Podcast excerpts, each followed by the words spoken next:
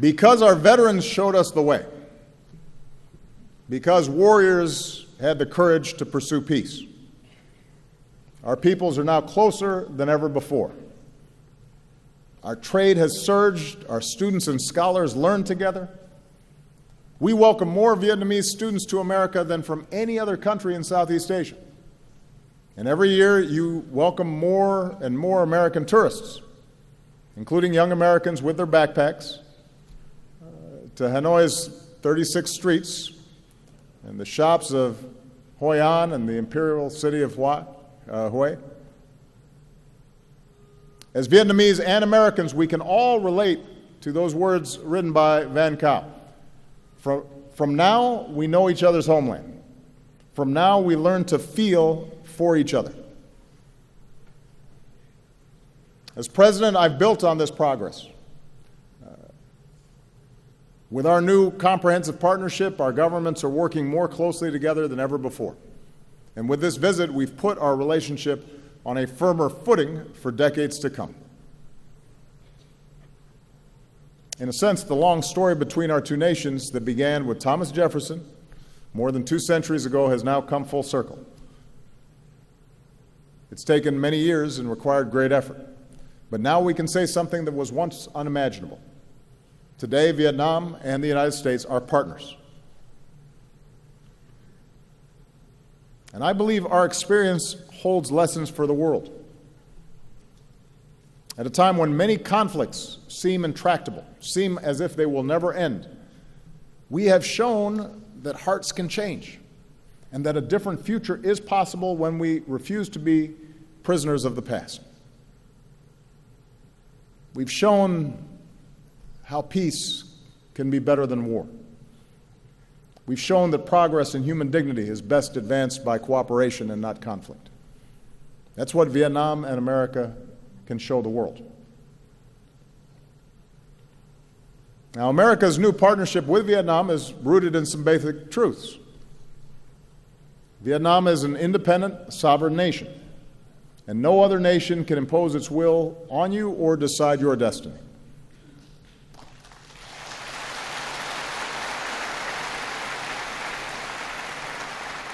Now, the United States has an interest here. We have an interest in Vietnam's success.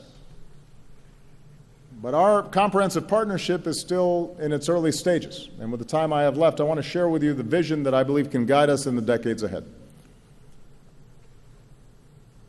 First, let's work together to create real opportunity and prosperity for all of our people. We know the ingredients for economic success in the 21st century. In our global economy, investment and trade flows to wherever there is rule of law because no one wants to pay a bribe to start a business. Nobody wants to sell their goods or go to school if they don't know how they're going to be treated. In knowledge based economies, jobs go to where people have the freedom to think for themselves and exchange ideas and to innovate. And real economic partnerships are not just about one country extracting resources from another. They're about investing in our greatest resource, which is our people and their skills and their talents, whether you live in a big city or a rural village. And that's the kind of partnership that America offers. As I announced yesterday, the Peace Corps will come to Vietnam for the first time with a focus on teaching English. And a generation after young Americans came here to fight, a new generation of Americans are going to come here to teach and build and deepen the friendships between us.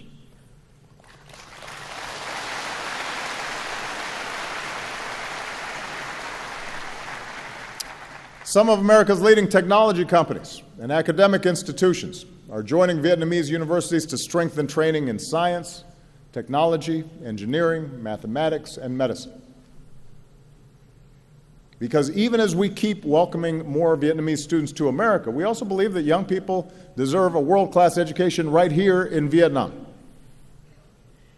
It's one of the reasons why we're very excited that this fall the new Fulbright University Vietnam will open in Ho Chi Minh City, this nation's first independent nonprofit university, where there will be full academic freedom and scholarships for those in need.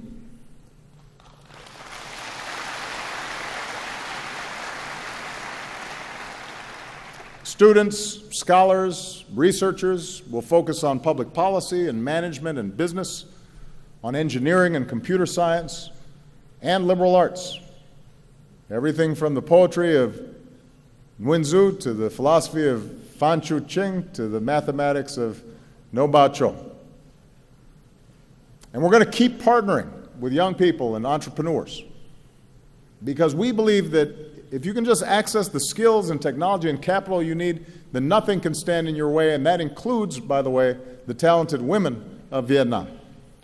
We think gender equality is an important principle. From Trung sisters to today, strong, confident women have always helped move Vietnam forward. And the evidence is clear. I say this wherever I go around the world. Families, communities, and countries are more prosperous when girls and women have an equal opportunity to succeed in school and at work and in government. That's true everywhere, and it's true here in Vietnam.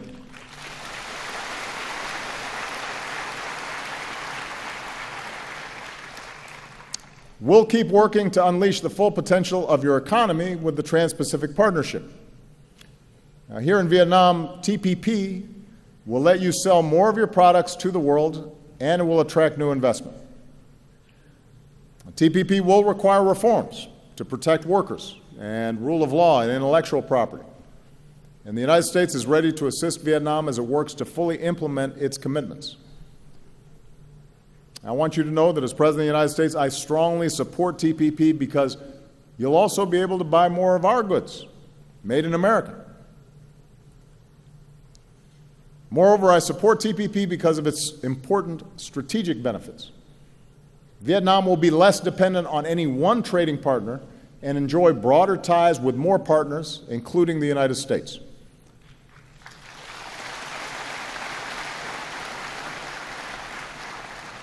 And TPP will reinforce regional cooperation. It will help address economic inequality and will advance human rights with higher wages and safer working conditions. For the first time here in Vietnam, the right to form independent labor unions and prohibitions against forced labor and child labor. And it has the strongest environmental protections and the strongest anti corruption standards of any trade agreement in history. That's the future TPP offers for all of us, because all of us, the United States, Vietnam and the other signatories uh, will have to abide by these rules that we have shaped together. That's the future that is available to all of us. So we now have to get it done for the sake of our economic prosperity and our national security. This brings me to the second area where we can work together, and that is ensuring our mutual security. With this visit, we've agreed to elevate our security cooperation and build more trust between our men and women in uniform. We'll continue to offer training and equipment to your Coast Guard to enhance Vietnam's maritime capabilities. We will partner to deliver humanitarian aid in times of disaster. With the announcement I made yesterday to fully lift the ban on defense sales, Vietnam will have greater access to the military equipment you need to ensure your security and the United States is demonstrating our commitment to fully normalize our relationship with Vietnam.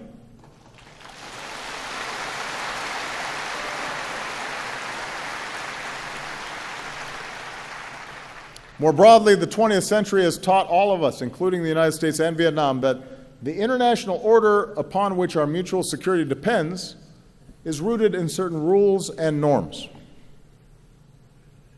Nations are sovereign, and no matter how large or small a nation may be, its sovereignty should be respected, and its territory should not be violated. Big nations should not bully smaller ones. Disputes should be resolved peacefully.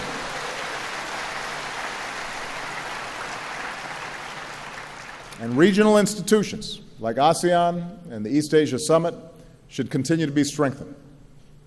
That's what I believe, that's what the United States believes, and that's the kind of partnership America offers this region.